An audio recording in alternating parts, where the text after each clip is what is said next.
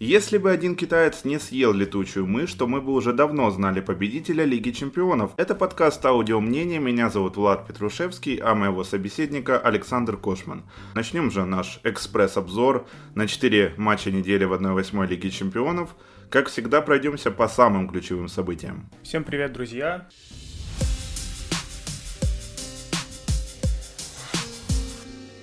Тогда по традиции сразу ныряем в омут этих самых событий, чтобы не тратить драгоценное время наших слушателей. Манчестер Сити Реал, естественно, наша первая остановка. Однозначно ключевыми стали ошибки Варана, именно они и сделали результат. Но все ли действительно так просто? Возможно, у француза не было вариантов в обоих случаях. Есть ли вообще претензии к Куртуа? Хотя я всегда придерживаюсь мнения, что если ты не знаешь, что делать, то просто выбей мяч в аут. Конечно, это самая простая истина, которую Варан не сделал два раза подряд. Если пройтись по двум голам, то первый гол, когда Реал пропускал, очень грамотный прессинг Сити. Реал просто не знал, как выйти из обороны, катали мяч между защитников, притом всегда к защитнику, который с мячом, выдвигался один игрок Сити, свободный игрок перенакрывался уже полузащитником. Естественно, Реал должен был понимать, я думаю, Зидан должен был понимать, что этот прессинг будет. Второй мяч это просто уже я не знаю, наверное, индивидуальная больше ошибка, потому что в этом эпизоде надо было просто правильно сыграть. Не сказать, что был бы какой-то конкретный прессинг. Прям с Вараном бежал Жезус, и Варан просто выполнил правильное действие, а неправильно, вот так, наверное, будет лучше всего это сказано. Задумывал, имеется в виду правильно, да, но реализация бы, подвела. Если бы он сильнее отдал мяч голкиперу, то никакого момента бы не было, и Куртуа бы забрал его просто в руки. Вот и все. Прямо сейчас Жезус лучший в прессинге у Гвардиолы? Конечно, да. Жезус, во-первых, очень хорошо в прессинге работает, плюс даже с отсутствием Агуэра стало меньше голов, но при этом э, больше тактически грамотно стал работать Сити. Тут надо, наверное, выбирать выбирать либо Жезус, который работает очень хорошо в прессинге, либо Агуэра, который вам даст 1-2 гола. Но выбирать в этот раз не пришлось вовсе, потому что мы знаем, Агуэра был травмирован, а про Фодена мы еще поговорим. В паре с Милитао в этом сезоне Варан играл всего 6 раз, что интересно, и Рафа все время, мы знаем, играет с Рамосом. Э, но Серхио не смог принять участие в этом поединке по причине дисквалификации. Э, Причем за эти 6 матчей Реал пропустил 7 мячей, хотя по сезону норма команды составляет где-то около 0,7 за поединок. Перед матчем очень много говорилось, что если и будет привозить, то будет привозить Эдер но да. мы видим, что привез Варан. Милитао очень хорошо, кстати, сыграл. Три выигранных единоборства. Он играл очень четко, иногда рискованно, но весь риск был всегда оправдан. Плюс у него нет мандража.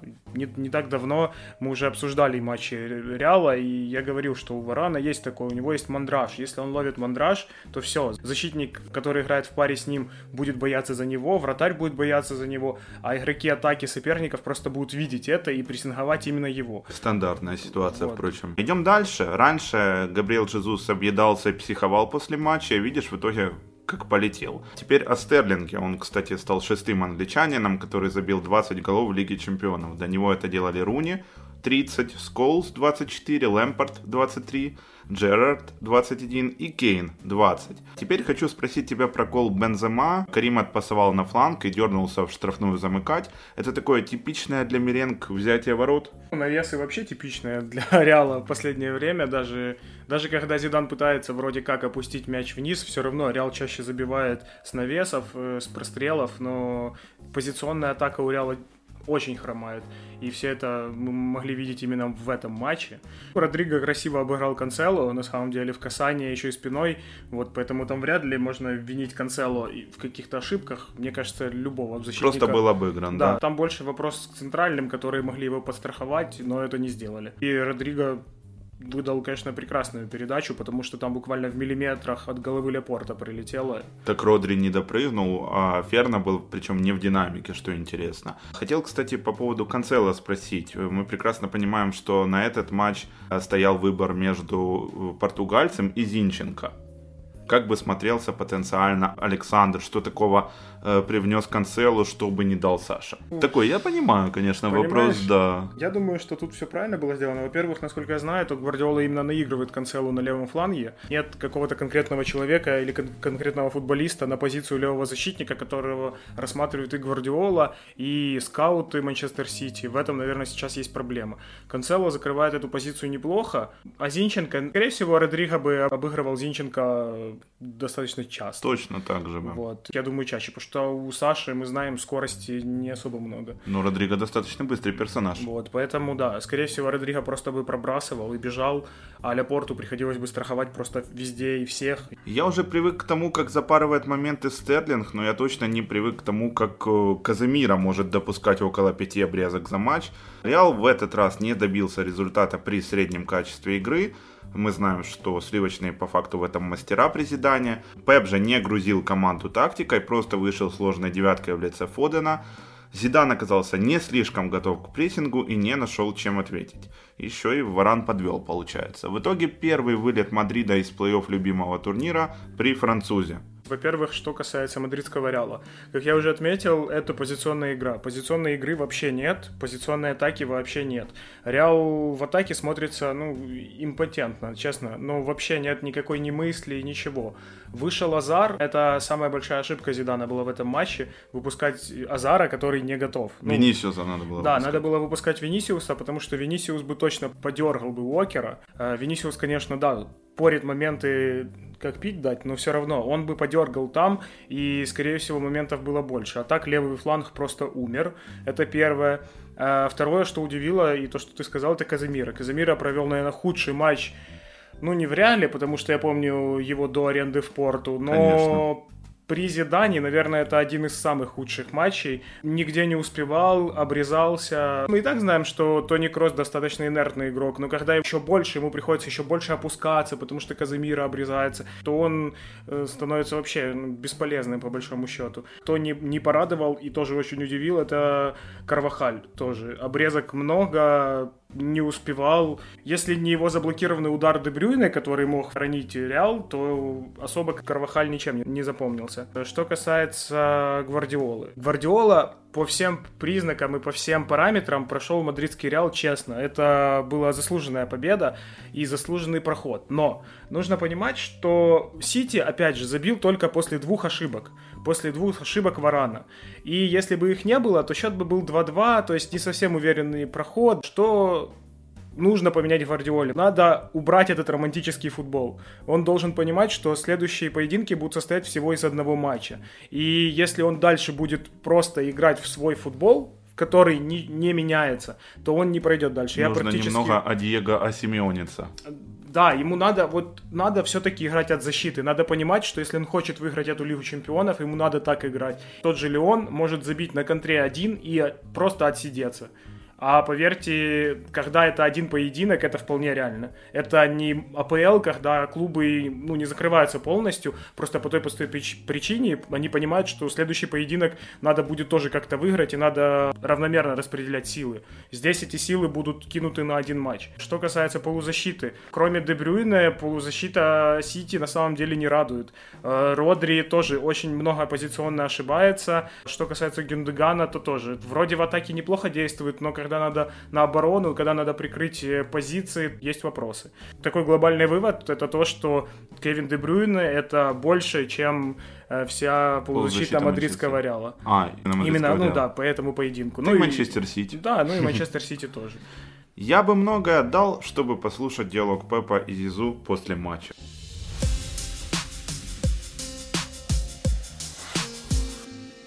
Двигаемся дальше. Еще один пятничный матч. Это Ювентус-Лион. Французы имели тактику на этот матч. Они ее по классике придерживались. У вас была какая-то тактика с самого начала, вы ее придерживались?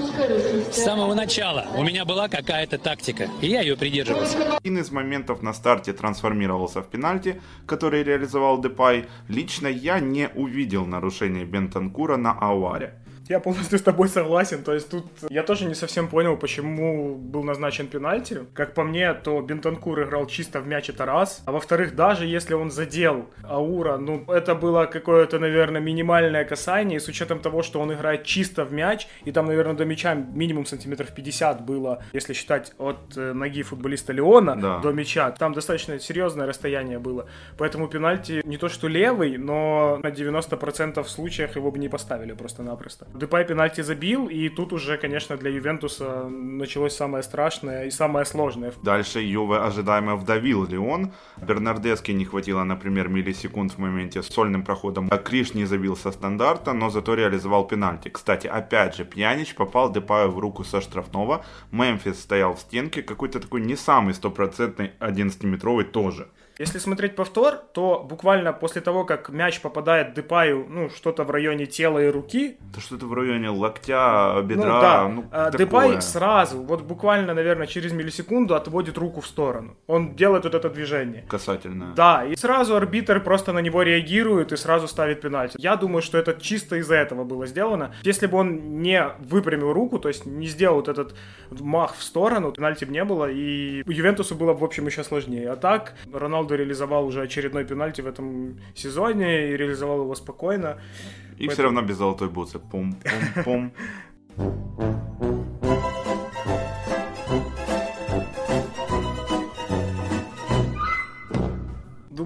надо просто порадоваться за иммобили. Я, я радуюсь за Иммобили, я это и делаю. А, Роналду продолжил тащить и красиво положил с левой, найдя момент для удара. Можно ли здесь винить Лопеша, на твой взгляд? Он не достал, или же Дамоклов меч заносим над головами Ауара и Гимарайнца, которые не накрыли удар? Первое, что касается Лопыша, Лопыш буквально в первом тайме спас э, со штрафного команду, когда Роналду да, был бил. Роналду бил, Вот, да. и по Лопышу видно, что чуть-чуть не хватает роста. То есть он достаточно прыгучий, но чуть-чуть не хватает роста. Во время штрафного удара мяч не летел куда-то в девятку, но Лопыш достаточно так тяжело его споймал, что казалось там прям сейф-сейф. В этом эпизоде он достал, но, честно говоря, я был немного шокирован ударом с левой. С достаточно такого хорошего расстояния, наверное, метров 25-22 там было. И Роналдо хорошо попал, не в самый угол, но попал хорошо, достаточно сильно. Но скорее претензии То есть, к- да, не накрыли удар, конечно, это... И гений Роналду. Да, да. Я бы сказал, что опорная зона Леона просто не доработала. Ювентус... Я думаю, просто, Ага. извини, что перебью, я думаю, просто никто не ожидал, что он с левой так ударит. Вот и все. Как бы не был Что он Роналду... смещается под левый Да, угол. мне кажется, за последнее время сдалека с левой это был лучший удар, чем его все с правой. Ювентус в итоге не додавил Леон. Снимаем шляпу перед Руди Гарсией, который реанимировал этот Олимпик. Э, Но закончим обсуждение этого матча другим специалистом. Немного хронологии. 6 августа. Маурицио Сари. Я не думаю о том, что это может быть последний мой матч в Ювентусе. 7 августа. Маурицио Сари. Не думаю, что боссы принимают решения, основываясь на одном матче. Они будут оценивать весь сезон. 8 августа. Аньели увольняет Сари со словами «освобожден от своих обязанностей». Именно такой заголовок был на официальном сайте Ювентуса. Но хоть 20 миллионов евро компенсации он получит, и то приятно. Я писал об увольнении Курильчика на своем телеграм-канале, его можно легко найти в поиске, введите гигенпрессинг. Но здесь скажу просто. Аньели выбрал Роналду, а не Сари. И даже сам Андреа сказал после матча, раньше мы жили мечтой, а теперь будем жить целью. Что, снова возвращаемся к старым истокам, как это назвать? Победа единственное, что имеет значение, а как же романтика тогда? Это, во-первых, прежде временное увольнение. Нужно понимать, что сами владельцы, в принципе, Ювентуса хотели видеть какой-то стиль, хотели видеть... э, Идентичность. Да, красивую игру, комбинационную, с хорошим прессингом, но при этом дали всего год. За этот год, я думаю, вряд ли кто-то бы, если перестраивал, добился бы результата лучше. Надо вспоминать и Манчестер Сити Гвардиолы в первый год, и Клопа в Ливерпуле. То есть это, Это все... примеры и были для вдохновения. Да, эти все клубы дали время и при этом дали деньги, что не сделал Ювентус. Надо опять же это понимать. Был куплен всего один центральный защитник. И то я не совсем уверен, что именно Сари это просил. Я думаю, это больше было прихотью самого клуба.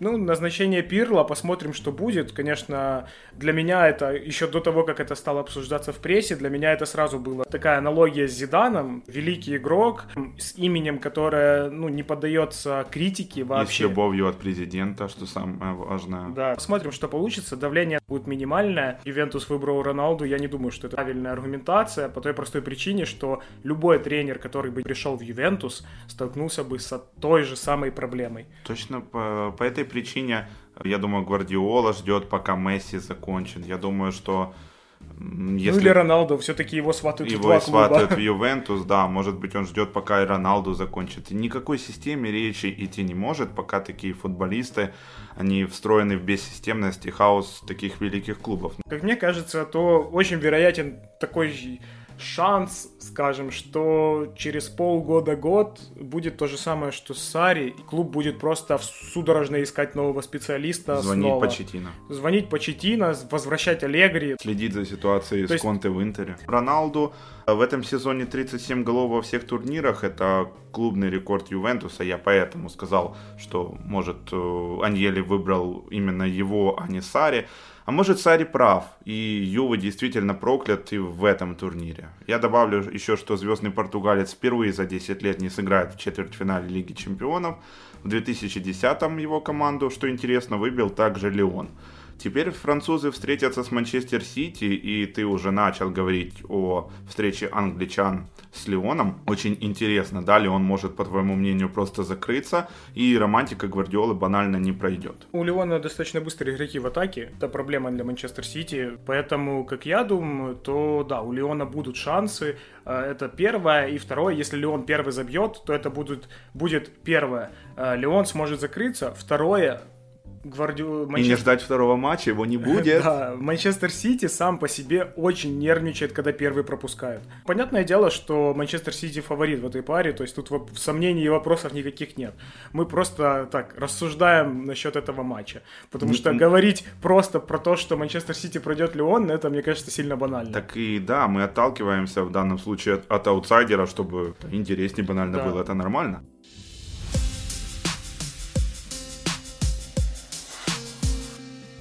Переходим к субботним поединкам. Первым делом обсудим матч Барселона-Наполи. Адзури при Гатузо набрали неплохой ход до карантина, даже сумели в неплохом ключе добиться паритета дома с Барселоной, что уже говорить о героически выигранном Кубке Италии и в целом неплохих выступлениях после локдауна. Так даже на первой минуте на Кампну казалось бы, когда Мартенс пробил штангу после ошибки Пике, ну все, прячься, Каталония. А что случилось дальше, мы все прекрасно видели. Пике очень ошибался, как-то много для себя, это раз. Во-вторых, меня как-то порадовал Ленгле, очень уверенно. Еще о нем поговорим. Во-вторых, он просто ну, нивелировал эти ошибки, которые допускал Пике. Наверное, он уже вот ассимилировался вот в этой среде, наконец-таки, и играет достаточно хорошо. Первый гол. Это угловой, Пике толкает в грудь Зелинский, эту парочку мяч перелетает, а Лангле при этом убирает Деме руками аналогичным образом и забивает головой. Ну, слушай, это чистейший фол в атаке. Конечно. Во-первых, э, Деме, когда, точнее, Ленгле толкает Деме, то он толкает его в Кулибали, который падает, то есть сразу два игрока на газоне, и почему Чекир в этом эпизоде не посмотрел ВАР, для меня лично вопрос. При том, что если мы берем Лигу Чемпионов, то по Лиге Чемпионов достаточно мало было спорных-то эпизодов, ну вот именно после ВАРа, и в таких вот пеналь, назначение пенальти, это было странно, а вот за эти четыре поединка как минимум два раза, когда были ну, сомнения на самом-то деле. Тот же Бентанкур, пенальти очень странный, тут тоже не совсем понятно, как можно было засчитать гол гол. Это к тому, что тренироваться нужно не только футболистам, но и судьям, проходить какие-то дополнительные экскурсы в ВАР, как-то переиначивать правила, как-то лучше в них вчитываться, как-то лучше их интерпретировать. Очень много вопросов по ВАРу остается. Тут еще проблема была в том, что Чекир, во-первых, все прекрасно видел, он прям смотрел на этот эпизод, это раз. И второе, ВАР, ну, который, там, ну, я не знаю, как-то так совпало, что прям два арбитра, при том, что на ВАРе сидит не один, а еще больше, не сумели разобраться в эпизоде, эпизоде, который, как по мне, очевидный. Ну, тут нельзя было просто засчитывать этот гол. Дальше уже гения включил Месси, он расправился с пятью и даже шестью э, игроками соперника, если не забыть и посчитать голкипера. Гол на 29-й минуте у аргентинца, мне кажется, украли, потому что он не играл рукой, принимая снаряд на грудь после элегантного заброса от Де Юнга. Лучше бы Чекир Таквар смотрел во время мяча Лангле. К слову, Лео Джунейту руку после матча не пожал, а так, знаешь, сделал жест указательным пальцем, мол, не-не-не, Я тоже согласен по большей части, но, наверное, в этом эпизоде, я не могу сказать, что простительно, но есть такое негласное правило, что любая рука в штрафной атакующей группы, гол сразу забирается. И поэтому Чекир где-то увидел эту руку, просто ну, минимальное какое-то касание, хотя, как по мне, тоже его там не было. Мой коллега Георгий Грошев, это традиционная рубрика нашего подкаста, он сказал, что был повтор, где было видно, что очень минимальное, но касание было. Возможно, опять же, я же говорю, если было минимальное касание, просто вот у Лео, я замечаю, это, по-моему, уже третий эпизод за этот сезон, когда у него забирают гол. Может, вот, это с антропометрией связано? Возможно, то есть он принимает вроде нормально мяч, но при этом забирают гол. Дальше Кулибали включил косолапого медведя, казалось бы, Калиду успевал выбить, но Юрки Месси успел поставить ногу перед мячом. Получая Лео, немного нога напухла после матча, но я уверен, что все будет в порядке. Здесь пенальти сомнений быть не может. Суарес реализовал. И по сути так же, как и с 11-метровым на Мертенсе, тоже нет вопросов. Там Иван Ракитич сглупил. Пенальти, скорее всего, был по правилам английским, я бы так сказал. Потому что по правилам испанским, мы тут этот эпизод уже разбирали когда-то, когда Рамос фалил в матче с Вильяреалом и фалил на игроке в штрафной, но у него не было мяча. Тут этот эпизод тоже можно было так бы рассмотреть. То есть в Испании, скорее всего, бы не дали пенальти за этот эпизод. Месси не достал мяч возможно, только бы сыграл об личность Месси. Но по Лиге Чемпионов и, в принципе, по английским правилам это чистейший пенальти. Кулибали реально затоптался, что-то там не смог принять решение. Ценник на него упал, ну, минимум до 50, а то и ниже миллионов после такого эпизода, при том, что он, э, честно говоря, после карантина, да и до карантина, очень глупые ошибки совершает. Де Лауренти с табличкой где-то на улице Неаполя. Продам Кулибали 30 миллионов. Второй тайм Барселона здорово защищалась с мячом. Скажу так, разницу в классе не скрыть добиться преимущества, возможно, где-то даже нечестно, на опыте. Я сейчас только про первый гол говорю, подождите. А затем, соответственно, это самое преимущество сохранить. Тем более в случае с Наполи, как по мне, это было несложно. Но получится ли также забрать мяч у Баварии или надеяться на Месси у Барселоны, или получим прощание с Этьеном в стиле Сари. Первый гол достаточно сильно поломал Наполи. Хотя другие могут сказать, что в принципе Наполи что так, что так надо было забивать один гол. Но поверьте, когда тебе забивает Барселона, еще и на Камп Ноу, это достаточно тяжело. Наполи выиграл по владению мячом 53 на 47. Ну, небольшая разница, и цифры небольшие, но, блин, это Барселона на Камп Ноу, а это Наполи и Угатуза. Что касается матча с Баварией, мы сейчас дойдем до Баварии уже самой, Бавария будет просто максимальный фаворит. Я бы даже, наверное, так сказал, Бавария и Лионель Месси. Потому что если Барселона, это Барселона и сможет пройти, то я уверен только благодаря чудодействию от Лионеля Месси. В каждой позиции сейчас у Баварии играет сильнее игрок, чем в позиции у Барселоны, если мы уберем э, конкретно Лионеля Месси. Вот в чем будет проблема, и думаю, достаточно серьезная. Плюс физически Бавария показала, что она готова так же, как и в Бундеслиге, вообще не сдала, в отличие от того же Вольсбурга.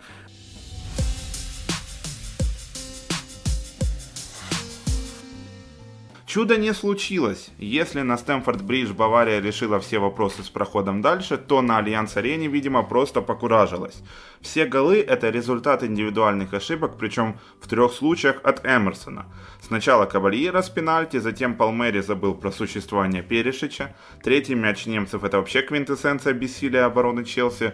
Э, все там купили билеты в первый ряд и смотрели спектакль под названием «Да поможет нам Бог».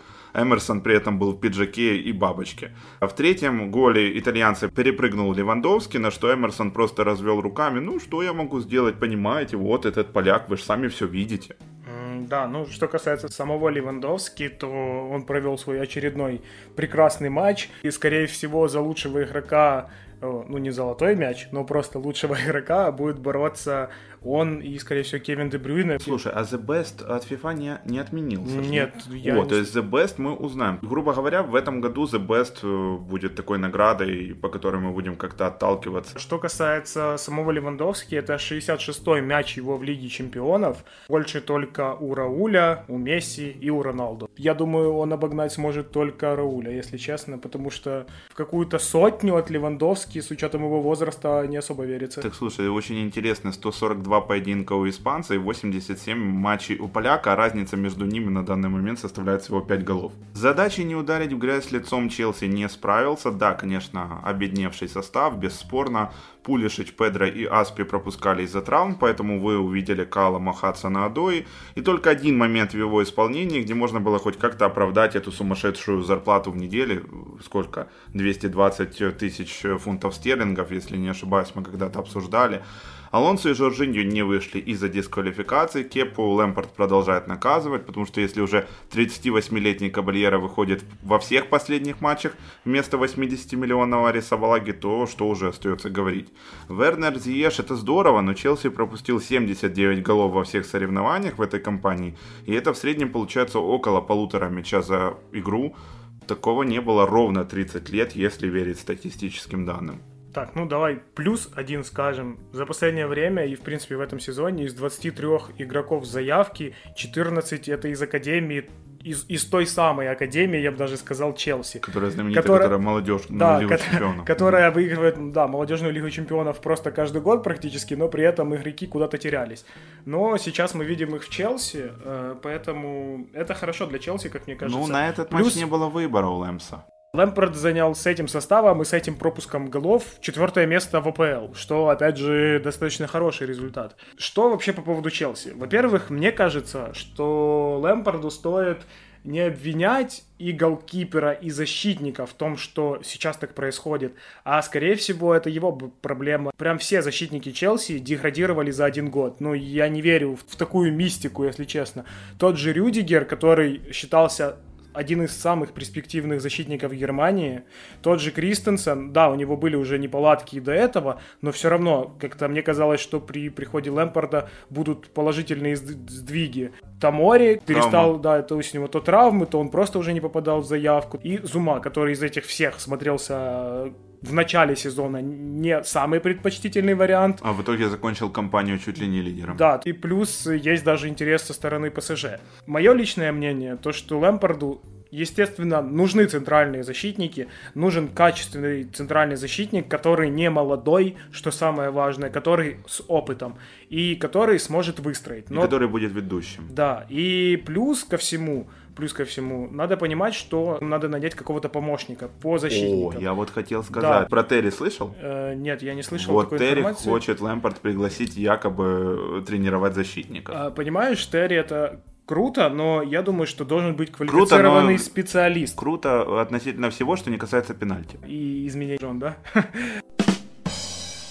Тут должен прийти специалист по защитной линии. Не игрок защиты, который там классно играл, а именно специалист по защитной линии, который поможет Лэмпорду это все адаптировать. У него есть третий вариант, наверное, он в него смотрит, это просто заатаковывать все команды, просто чтобы они не могли дышать. Атака у Челси выглядит очень сбалансировано, очень хорошо. Не знаю, мне лично нравится смотреть, как они атакуют. И понятное дело, что если оборона у тебя плоха, то вратарь не сможет это тащить, кого бы ты туда не поставил. Хоть Буфона, хоть Облака, хоть Терштегена. И гол Абрахама на этом всем фоне очередного уничтожения Баварии и лондонской команды. До этого был Арсенал с 10-2, Тоттенхэм с 7-2 и теперь Челси 7-1. Боже, даже Арсенал, получается, забил больше. Кстати, про Абрахама. Думаю, стоит написать книжку «Теми офсайды».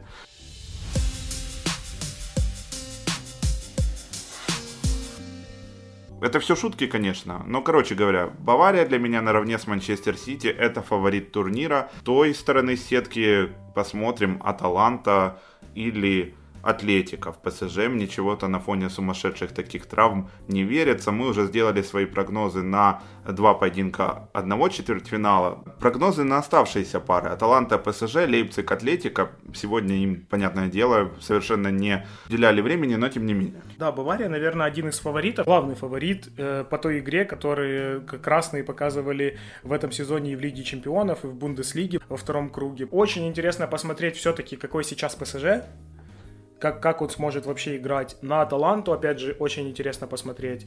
Ну и Атлетика, как такой скрытый фаворит, мне кажется, в любом турнире, потому что мы не забываем один матч у каждой команды, а Атлетика излюбленная тактика, один матч, один ноль Семену просто нужно выиграть три матча. Да, Семену надо выиграть три матча, точнее, даже не так, ему надо просто за три матча не пропустить, я бы так назвал. За три матча ни разу не пропустить, а там уже как все получится. И после перерыва Атлетика потеряла там буквально немного очков, если не ошибаюсь, около 5 или 6 очков. Давай так, вот Лейпциг Атлетика, чего ты ждешь? Так. В одном матче. Хорошо, так, Лейпциг Атлетика. Тут проход Атлетика просто на классе. И Учитывая, Атлетика... что у РБ не будет Вернера того да, же, да? и Вернера не будет, да, и в принципе... Кохонес, Симеоне! Я просто даже не знаю, к чему должен готовить тренер Лейпцига к атле... ну, как он должен их готовить к Атлетика, при том, что он хочет играть в атаку. Честно, как он будет обыгрывать Атлетика, пока я, честно, не понимаю. Аталанта ПСЖ. Э, Аталанта ПСЖ, мне кажется, это просто весело и здорово. Я надеюсь, э, это будет э, просто шоу, а, ты имеешь в виду просто, феерия голов. Я, да, я хочу этого, э, потому что со стороны ПСЖ мы знаем, что ПСЖ может настроиться на один матч и выиграть кого угодно и забить сколько хочешь. Аталанта просто показывает, что ей тоже не важен какой соперник, они будут играть в свой футбол, в свою игру и будут делать это качественно. Надо понимать, первое, ПСЖ уже долго не играл в двух кубках, которых ПСЖ выиграл. Кубок французской лиги и Кубок Франции да, уже, да. то есть в двух кубках э, не сказать, что была убедительная игра от Гранда Франции. А со второй стороны, последний поединок э, Аталанты против Интера показал, что уязвимости есть. Да. Достаточно серьезные. Но, наверное, вопрос в том, что ПСЖ не будет играть как Интер. Выиграет или... тот, у кого окажется больше патронов и давай надеяться, что больше патронов окажется у Аталанты и последний выстрел от Малиновского, как вишенка на торте. Я надеюсь, что все-таки выиграет какая-то команда, которая уже долго к этому идет. Атлетико Мадрид, чем... ну, который а, ну, да. просто уже, не знаю, два финала. Они уже не знают, что им надо сделать, чтобы выиграть эту Лигу Чемпионов. Просто чтобы против них не играл Реал и не играл Роналду. Вот, пожалуйста, все карты да. в руки. ПСЖ, который получил не самого сильного соперника, надо понимать, то есть классом явно ниже, и у них сейчас все шансы пройти одну четвертую. Это был подкаст ЮАФутбол. Мы традиционно благодарим вас за то, что поддерживаете новые интересные современные форматы. Комментарии, подписка, ваши вопросы, предложения, лайки и колокольчики. Это все, конечно же, по умолчанию. Не попадайте в сайт и не ломайте ноги, как Томас Тухель. Там, наверное, кстати, кто-то поработал, потому что МБП и Верати тоже офф.